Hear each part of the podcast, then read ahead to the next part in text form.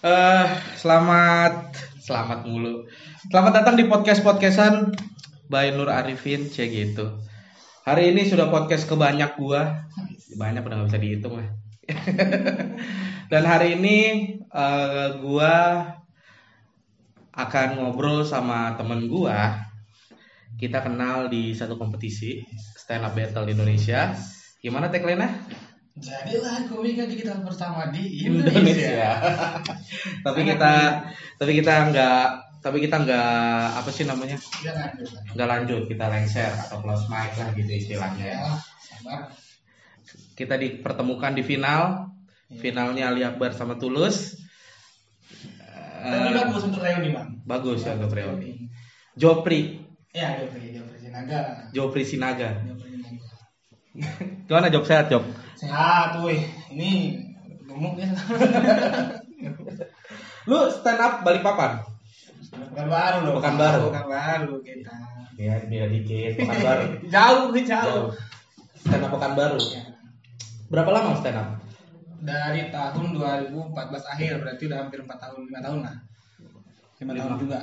tahun. Ya. Wah, lama ya? Iya, lama. Cuma ya gimana namanya, belajarnya agak susah dulu di tahun-tahun awal sampai tahun-tahun ketiga itu ya opening aja terus gitu, perkembangan kurang bagus kemarin gitu. Oh, di Pekanbaru? Ya, Pekanbaru. Tapi ada yang ngajarin nggak atau lu belajar sendiri dari YouTube atau apa? Pekanbaru? Pekanbaru komunitas. Iya, maksudnya. Ya, sebelumnya ya, aku cuma belajar lihat video YouTube. Pertama cuma nonton YouTube Mas Sidik. Mas Sidik terus cari tuh dapat ketemu dari Tika, terus Panji. Nah, dari situ belajar otodidak, baca-baca internet, lama-lama cari tahu ada Twitternya ini kan. Karena pindah Pekanbaru baru gabung. Oh, gitu. Terus sekarang di sana lo kiblatnya siapa? Kalau pribadi atau komunitas? Komunitas. Kalau komunitas sih ya enggak ada sih. Atau misalkan dari komunitas Medan atau apa? Oh, kalau di Pekanbaru sih mayoritas penonton tuh lebih suka sama yang berbau Minang. Soal Batak. Soalnya di sana komika yang kayak Minang, Pras Tegut tuh di sana tuh banyak tuh fansnya tuh. Banyak fans. Oh, lebih ke arah Sumatera gitu. Iya, Sumatera. Gitu. Berarti lu sekarang nih, lu kan sebelumnya di Pekanbaru lu doang yang masuk kompetisi atau ada lagi teman lu?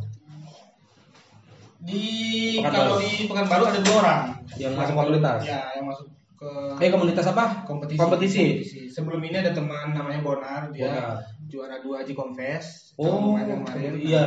Terus setelah dia aku nyusul dia di Stand up Battle Indonesia. Ya. Itulah. Tapi yang unik dari Jopri ini adalah dia selain stand up komedian, dia juga seorang sipir. Iya, sipir. Penjaga tahanan. Aduh. Menyenangkan sekali ya.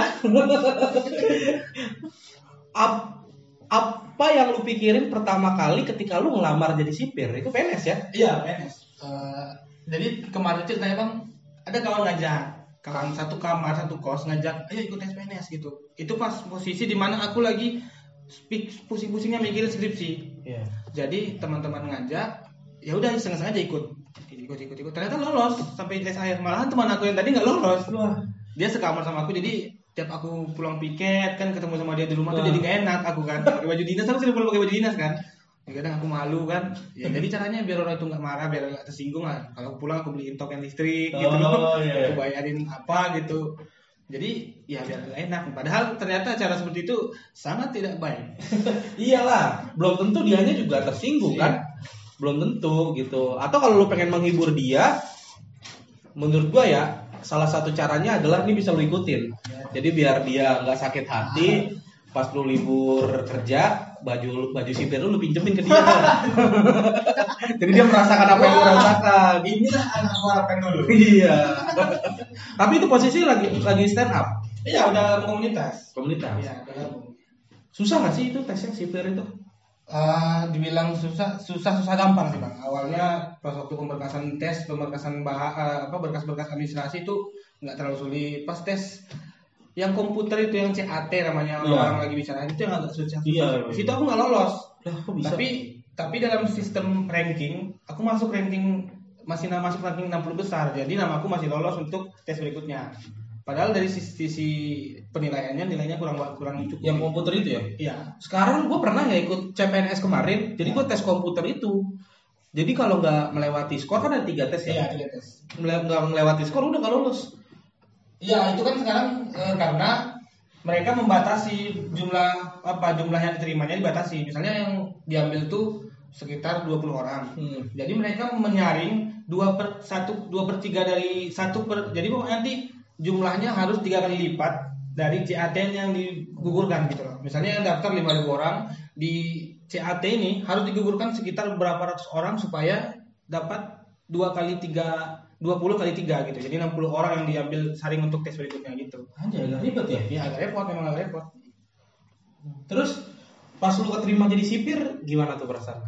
Aku sih pas takut terima, takut, tapi sebelumnya aku pas coba tes aja kok tahu nih tugas aku apa sebenarnya. Aku tes itu penjaga tahanan, ya udah penjaga tahanan, aku kira penjaga tahanan itu bakalan kerja di kantor polisi awalnya. Oh iya. Awalnya gitu. Iya benar. Ternyata pas lanjut kerja, pas masuk dikasih tahu pas orientasi, oh kerja kalian tuh nanti jaga apa narapidana, warga binaan namanya sekarang. Wih, serem juga nih. Awalnya takut bang. Pas pertama dinas kan ditempatkan di tempat yang lapas yang terbesar di Pekanbaru. Iya, lapas mana? Namanya lapasnya sekarang Rutan Rengat. Tapi dulu pas dinas pertama kali disuruh jaga di lapas Pekanbaru. Jadi itu ramai 1.600 orang di situ. Salam-salam lah mereka tuh, tato besar, tatonya banyak, badan besar. Awalnya takut, natap matanya tuh kita nggak berani tuh, soalnya memang seram mereka nampaknya gitu. Seram, mereka nengok kita dari jeruji gini kan, wih apa nih? Kami pakai baju hitam putih kan, mereka tuh kayak ada yang ini apa nih, pegawai baru atau magang atau apa gitu. Kita takut nengoknya awalnya gitu. Tapi sering berjalannya waktu, lama-lama ternyata ketakutan kita hilang. Enak ternyata berkomunikasi sama mereka tuh enak. Intinya kita nggak pernah tahu kalau kita nggak coba ya. Iya. Berapa lama udah lu jadi sipir? Hampir 2 tahun. 2 tahun? 2 tahun. Lu stand up, PNS juga sekarang. Gue sih pengen ya kayak lu. Iya, enak sih. Banyak orang yang berharap jadi aku, jadi kayak aku, jadi PNS gitu. Iya. Padahal aku bilang kemarin mereka, aku tuh malah pengen kayak kalian nih. Soalnya aku tuh keterima kerja ketika aku bahkan belum kepikiran nyari kerja, aku bilang. Makanya aku tuh lihat kalian nganggur, aku senang, aku aduh pengen kayak kalian, susah gimana sih caranya kok. Jangan. Udah PNS enak bro, masuk nggak masuk digaji. Nah, itu tuh yang aku nggak suka sama orang-orang tuh. Kenapa? Orang banyak yang bilang kayak gitu. Ya negatif ya.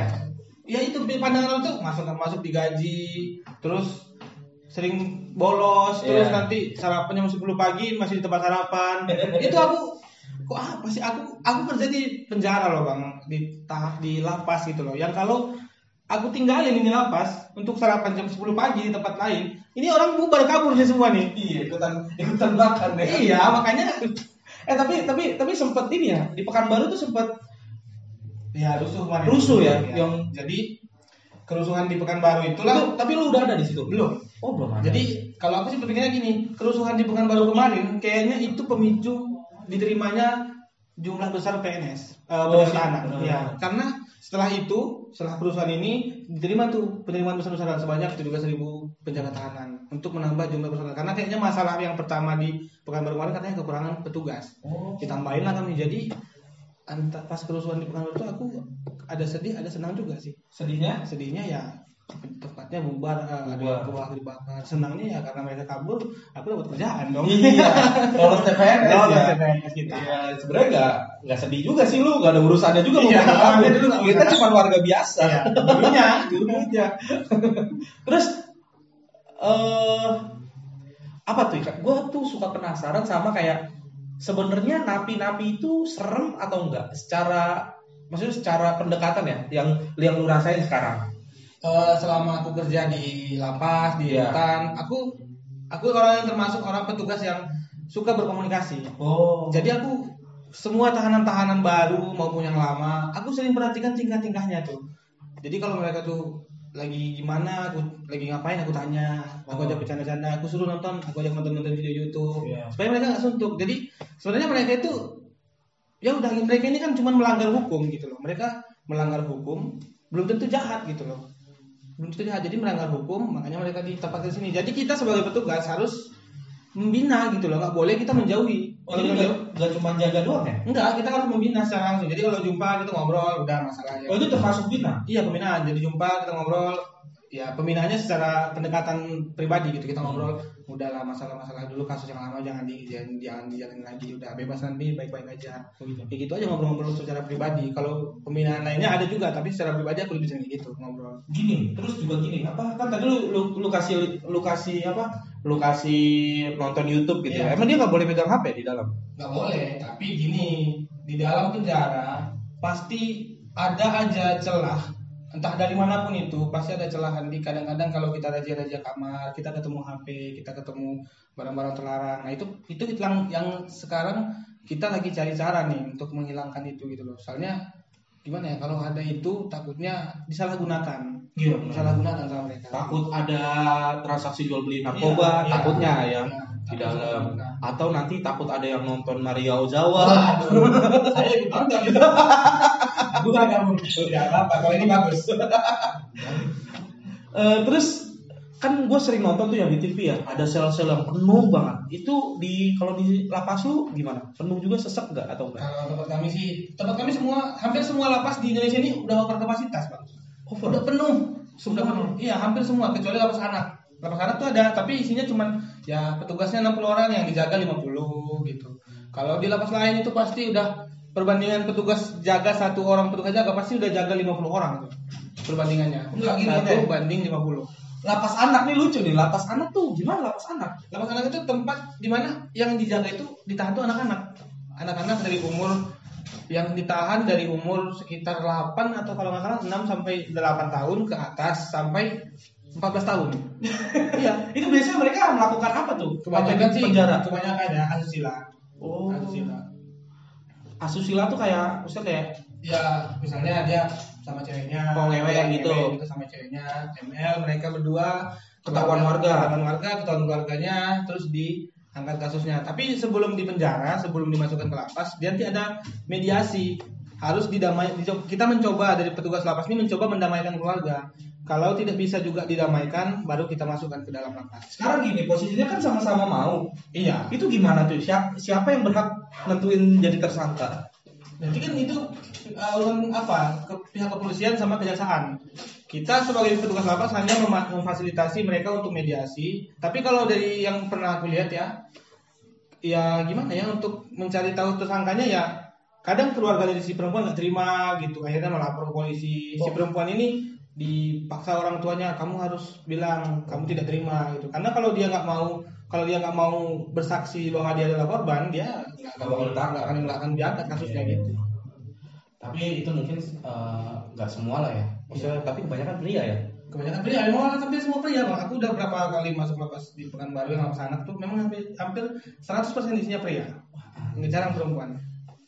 Dan terus pernah lu tanya gitu, aja ngobrol? Ya sering, enak nanya-nanya gitu tuh enak. Gimana kasus kemarin, gimana? Kasus asusila pak. Itu kok apain tuh? Ya aku ajak pak ke sawi-sawi.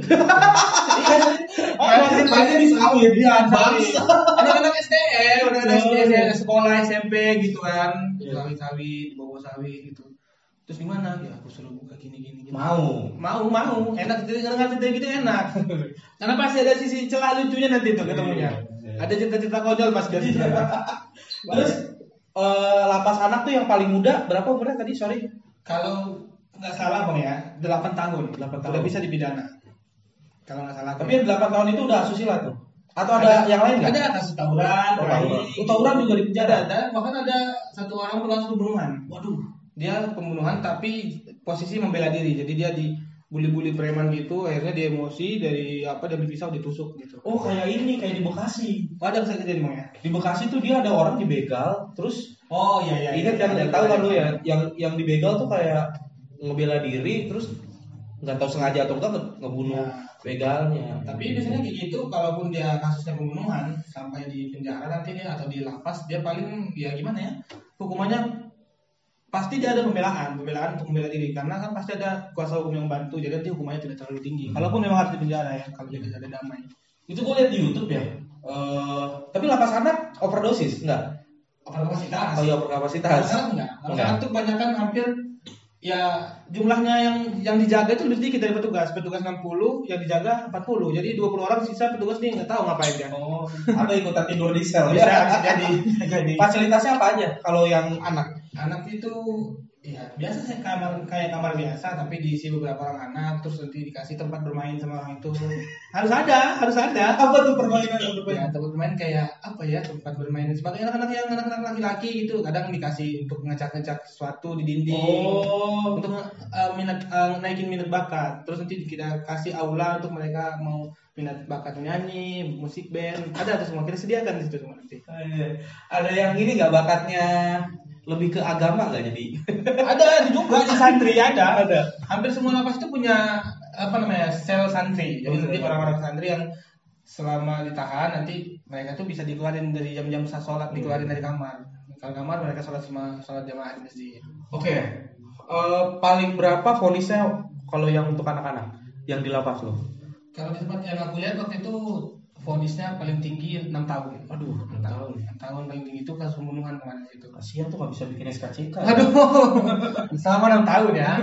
Tapi kan kalau kasus pidana umum, Bang, itu nanti ada pembebasan bersyarat namanya. Kalau kita pidananya mencuri, membunuh, asusila atau yang lain-lain yang berhubungan pidana umum, nanti kita bisa pembebasan bersyarat. Jadi 2/3 lama masa hukuman kita jalani, kita bisa mengurus yang namanya pembebasan bersyarat. Jadi bisa bebas, kita baru menjalani setengah masa tanam bisa bebas. Asal syaratnya kita berlakukan baik, beribadah dengan baik, nanti kita mau memenuhi syarat-syaratnya. Intinya nggak buat kejahatan lagi lah, dan normal aja. Iya. Tapi tetap nggak bisa buat SKCK. Tetap nggak bisa dulu. Tetap nggak bisa. Kita bisa melamar indeman.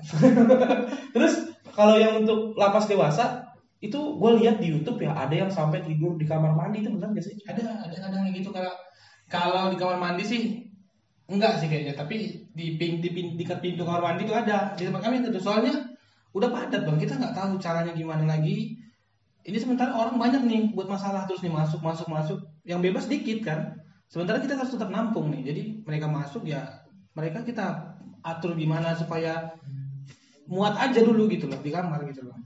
Kalau untuk renovasi kamar itu tanggung jawab kantor. Tapi selama renovasi itu yang kita lihat itu renovasinya nggak mungkin dong kamarnya kita perluas. Kamar itu kan udah ada patokannya, cuma sebesar ini misalnya. Jadi kalau memang sebesar itu kita isi selayaknya berapa. Kalau masih bisa ditambahin kita tambahin. Tapi kalau mau renovasi lebih besar ya kita ajukan anggaran lagi buat anggaran baru direnovasi besar-besar. Atau bisa bikin kamar baru. Bisa, tapi harus mengajukan anggaran baru. Fasilitasnya masih ada TV nggak sih di penjara tuh? Terakhir aku kerja, waktu aku baru masuk dulu di tempatku kemarin, dulu masih ada. Sekarang nggak ada lagi. Soalnya udah banyak kejadian-kejadian gitu loh, yang lapas terbakar karena ada TV, karena daya yang kurang kuat, jadi ditarik aja. Sebenarnya TV itu pun nggak di semua kamar, di beberapa kamar yang bisa akses untuk mereka semua bisa nonton gitu. Jadi mereka itu perlu hiburan kan, jadi kita kasih fasilitas nonton. Kayak di aula dulu disediakan, jadi mereka nonton di situ gitu. Gitu. Bareng-bareng aja. Terus juga gue lihat di YouTube, ada yang bikin tempat tidur sendiri. Ada. Gitu ya. Yang ini kita ruangan itu setengah-tengah dia bikin, terus lawannya bikin. Di lapas terpadat di Indonesia kan di tempat kami tuh. Jadi ya, di bagan si Api-Api namanya. Itu tempat lu jaga? Enggak, cuman beda beberapa jam dari tempat kami. Lapasnya itu daya tampungnya cuma 89 orang. Diisi 800 orang. 89 ya tampungnya, isinya 800 orang. 800 tuh 100 kali lipat. Iya, 800 kali lipat. Jadi ya gimana ya, kamarnya tuh sistem kamar mereka itu kayak 100 kali lipat. 89 kali 100 809. Oh iya. Iya. Waduh, buat ya. Terus sih. Mereka tuh tidur buat sekat-sekat gitu supaya ya gimana ya, dimanfaatkan sebaik mungkin lah. Nanti ada di bawah terus ada sekat-sekat. Sampai atas ada tuh, sampai paling ujung, sampai dekat ini aku pernah lihat tuh. Sampai atap. Jadi dia tidur sebelah dia lampu. Anjir panas banget tuh. Ada. Bangun-bangun jadi anak ayam. Kering. Tapi biasanya di lapas kita ada jagoannya gitu biasanya. Kalau jagoan sih enggak sih, namanya apa ya, kayak bukan jagoan sih, orang lama pasti apa namanya, dihormati. Iya, dihormati. Terus pasti sama anak baru pasti dia harusnya bedago tuh bahasa orang Pekanbaru sih, apa petani. Iya, orang tenteng di jalan gitu kan. Ada anak baru, Pak, Harus apa ngomong? Ada. Tapi petugas tuh malas nanya-nanya gitu. Aku kalau ada tahanan baru aku biarin aja. Nanti aku suruh tanya pesan tahanan baru, ada tahanan baru, tanya kasusnya apa, tanya. Terus bawa nanti sama dia. Nih kita ngasih aja lah pak, gitu. Wah, kita kasih apa dulu nih? Ini gayanya kurang juga nih. Wah, gitu. Karena itu banyak gitu kan. Cuman untuk nakut-nakutin. Jadi biar anak baru ini takut terus nanti macam-macam di dalam, nggak kepikiran apa. Soalnya pernah ada yang ribut gitu nggak, pukul-pukulan terus lu yang kayak lu sendiri yang bisa itu udah pernah sering, hampir setiap hari anjir kelahi itu hampir setiap hari. Kalau udah kelahi caranya satu-satunya bawa dua-duanya masukin ke kamar isolasi namanya, kamar isolasi atau trap cell, masukin aja situ. Kelahi lagi di sini, jadi kita gimana ya, kalau kita udah masuk, kalau kita petugas itu kalau udah ada yang kelahi nih kita datang itu nggak jadi tuh kelahinya tuh, takut dia sama kita tapi tetap dimasukin, tetap masukin. Walaupun dia udah nggak kelahi di nggak berantem lagi depan lu, ya, masukin biar merasa jerah dulu karena traps itu kan tempat yang memang khusus untuk orang-orang yang bermasalah kan, isolasi itu. Iya, jadi apa tuh kamarnya tuh nggak ada jendela, ya, jadi luar tutup padat panas ya, terus sempit. Emang ada tuh, anjir nggak ada udara itu.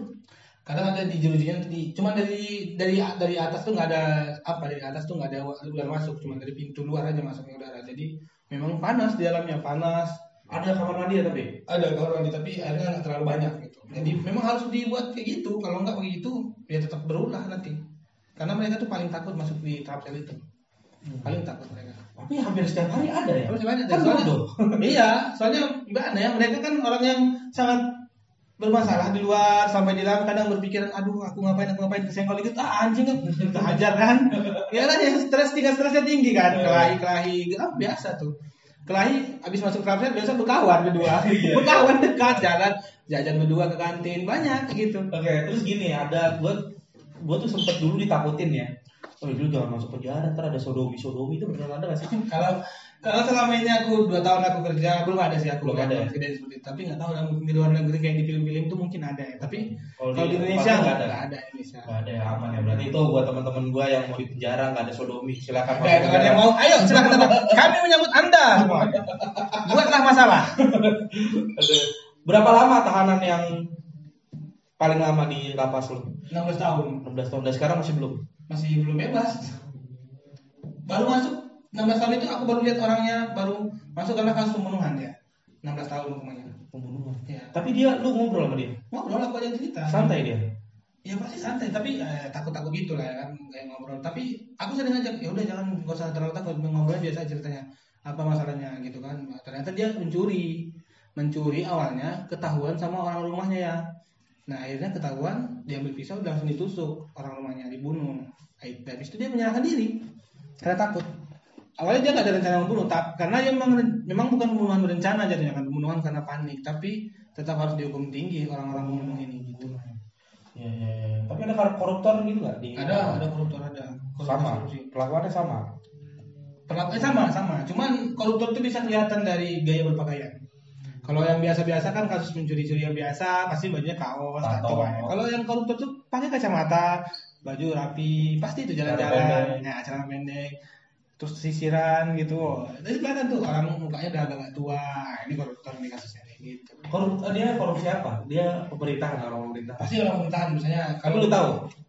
Nggak tahu sih aku siapa orangnya, cuman aku kenal-kenal gitu selama di situ aja. Kebanyakan tuh anggota DPR sama di sana tuh sama orang pemerintahan ya korupsi. Tapi selnya lu kenal aja nggak? Selnya seperti apa? Sama aja. Fasilitas mereka nggak beda jauh. Mungkin yang biasa-biasa kan nggak ada uang misalnya nih. Kan mereka kan kita kasih fasilitas kasur. Tapi kasur yang kita kasih kan berganti-ganti kan makanya. Jadi rusak, kadang beli kasur baru mereka. Jadi kalau kasurnya kurang bagus ya yang koruptor ini mungkin atau yang kasus-kasus apa ini pasti mereka beli kasur yang bagus kan. Karena mereka ada uang. Boleh. Kalau kasur kita bolehin karena fasilitas yang kita sediain kasur itu satu kamar. Misalnya satu kamar ini isinya 6. Ya kita kasih 6 kasur. Tapi ternyata isinya ada 20. Yang sisanya ya beli gitu, ya beli mereka di kantin atau dari luar bawa, harus kayak gitu. Begitu caranya. Cara mengatasinya gitu. Tapi kayak kan di Mata Najwa tuh sempat ada kayak kayak mewah gitu lah. Ya. Kalau di tempat tuh, kalau tempat kami nggak ada. Tapi aku memang menentang yang seperti itu sih bang. Soalnya walaupun aku kerja di instansi ini ya, aku kalau melihat orang yang dapat fasilitas baik tuh di dalam lapas tuh kayaknya bisa jadi pemicu kerusuhan juga, kayak Nah yang lain tuh iri gitu loh, kenapa kita dikasih gini-gini, mereka kok kayak gitu, kita kok gini. Nanti lama-lama pemicu-pemicu jadi rusuh gitu. Jadi aku menentang juga seperti itu. Dan di tempat kami kebetulan sampai sekarang sudah tidak ada yang seperti itu. Tidak ada ya? Tidak ada. Udah enak lah itu, udah sama. Pada semua perlakuan sama, fasilitas yang kita kasih sama, dan sampai sekarang masih aman. Oke. Okay. Pernah nggak ada napi yang kesel sama lu atau sama petugas sipir? Terus berantem? Kalau napi yang kesal sama aku ada. Bahkan dia setelah bebas SMS aku, ancam membunuh. Dia ancam aku mau dibunuh. Katanya jadi aku pernah razia di kamarnya. Dia razia di kamarnya. Umurnya masih muda lah, aku razia. Kamar ketemu HP. Aku ambil dong HP-nya, aku serahin sama kantor. Ini HP hasil razia, Pak, gitu. Ternyata dia tahu aku yang ambil. Sakit hati, dia jumpain aku, Pak, HP ku gimana? Enggak boleh, ini kan udah dibalikin sama kantor, enggak boleh. Akhirnya dia kayaknya menyimpan dendam. Pas dia bebas, dia SMS. Kenalan sama aku, bro. Siapa? Bilang, gue pindah, namanya gue pindah. Kenapa emangnya? Balikin HP aku atau aku bunuh di Pekanbaru. Wih, awalnya aku takut kan, cuman aku lama-lama mikir, ya ngapain tanggapin yang kayak gini gitu loh. Cuman dia lama-lama mengganggu terus kan, mengganggu. Akhirnya aku minta tolong sama teman-teman yang satu kantor, aku bilang, tolonglah ini diselesaikan masalah aku sama anak ini. Repot gitu, akhirnya mereka nelpon dia, ditakut-takutin, dianya hilang sekarang.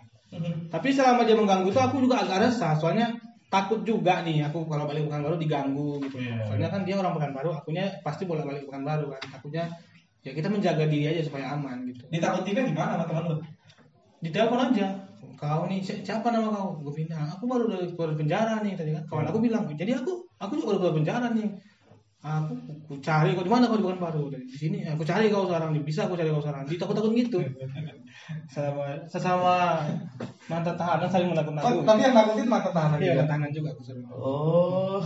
Jadi kalau nggak gitu, nggak ganggu terus. Iya. Jadi... Padahal kan niat kita kan bukannya nggak berani ya, karena kan niat kita kerja ya. Iya. Kan? Biar kita hidup enak aja gitu. Malas sih bang menanggapi yang gitu, malas. Jadi semenjak kejadian ini baru-baru ini, itu baru-baru kejadiannya baru beberapa bulan lalu. Semenjak itu aku jadi orang yang sama warga binaan itu nggak mau lagi terlalu suka marah apa, nggak mau. Soalnya aku aja nih di dalam itu jarang mukul orang, jarang marah-marah. Ada yang benci sama aku. Apalagi orang yang misalnya dia suka mukul, dia suka ini, suka buat-buat masalah sama orang. Aku yakin musuhnya pasti banyak nanti di luar itu. Apalagi dia petugas misalnya di luar, dia di dalam tuh suka mukul misalnya ya, dia mukul-mukulin napi. Pas bebas pasti ada dendam pasti. Aku aja sampai sekarang yang nggak pernah mukul, yang nggak pernah marah-marah, masih ada yang benci sama aku. Apalagi teman-teman aku yang suka ini kan gitu. Iya, tapi ada nggak yang sampai berantem di dalam lapas sama penjaga? Nggak berani mereka. Nggak berani.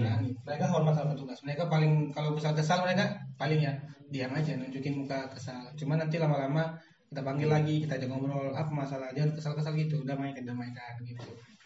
Itu secara kita kekeluargaan, kita sama warga binaan itu harus jadi satu keluarga di dalam, harus sama satu keluarga. Kalau nggak kompak kita sama mereka, kita nggak tahu apa yang terjadi di dalam. Bisa jadi nanti kalau kita nggak tahu masalah yang di dalam itu, tiba-tiba rusuh aja tuh, bisa aja tiba-tiba rusuh.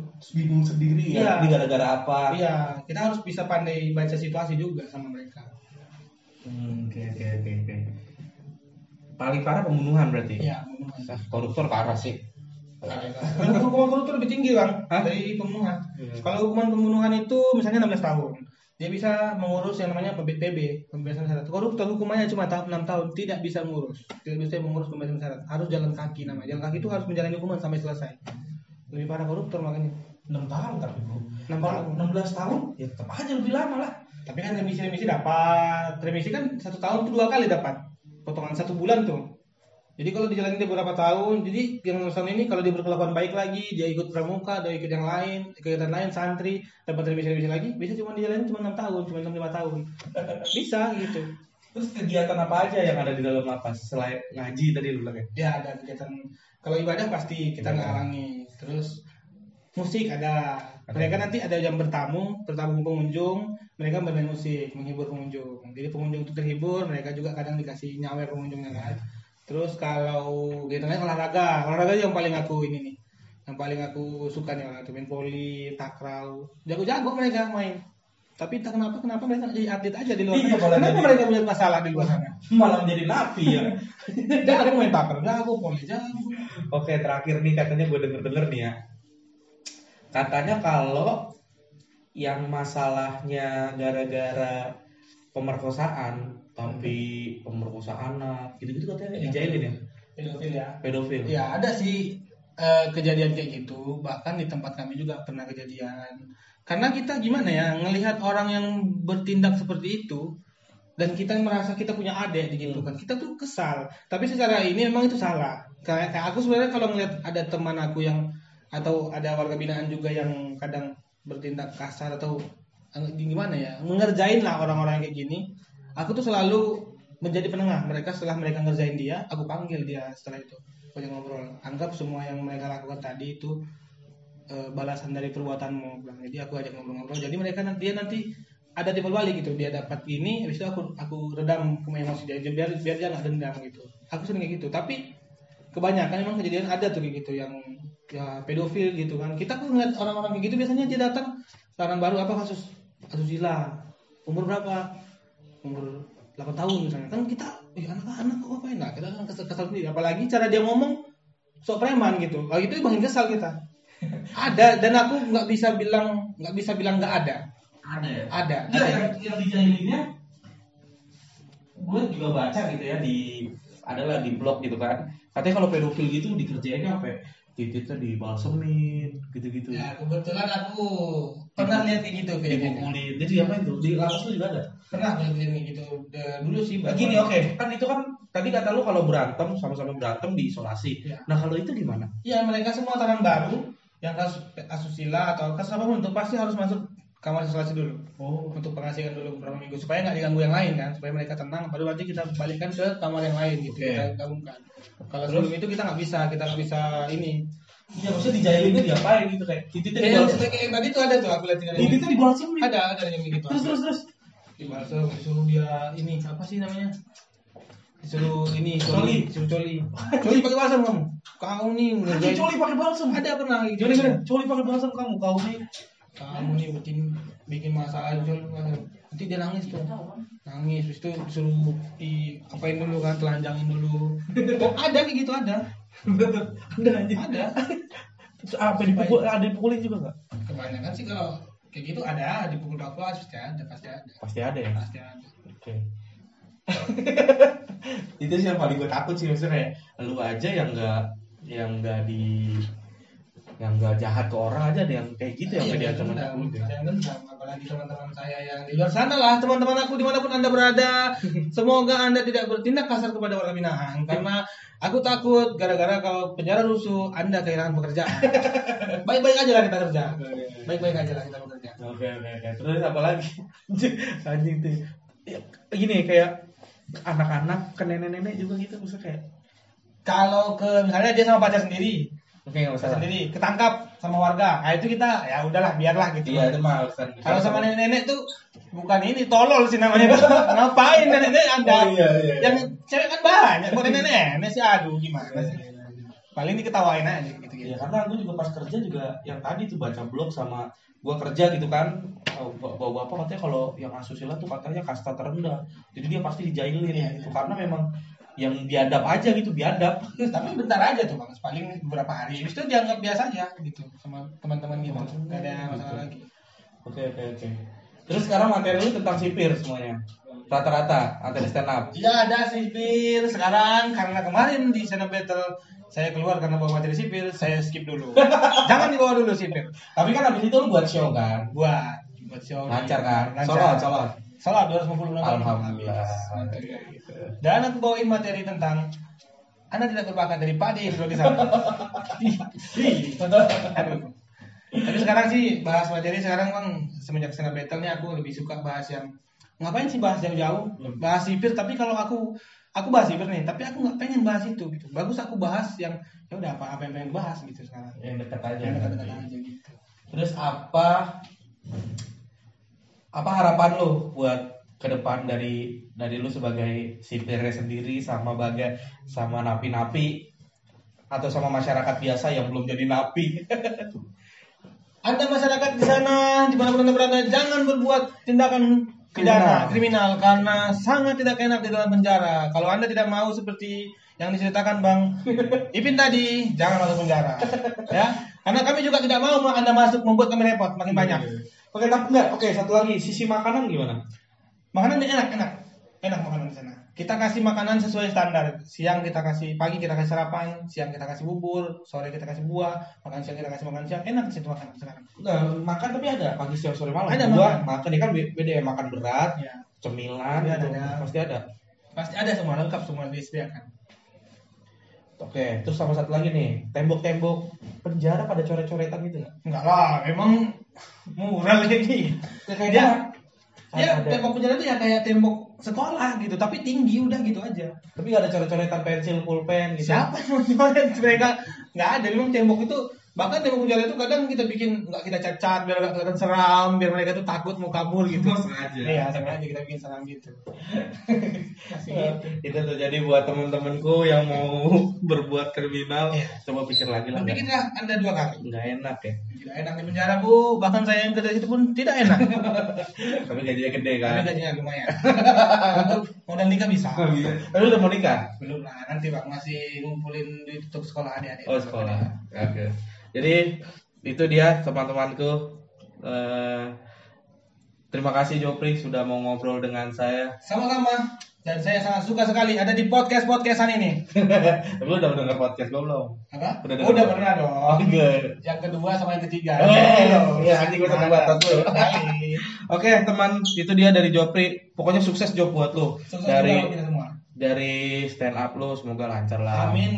Terus kerja lu juga. Amin. Naik golongan. Amin. Secepatnya. Oke, see you again. See you again teman-teman. Dah, thank you ya Jop. Thank you Bang, sama-sama.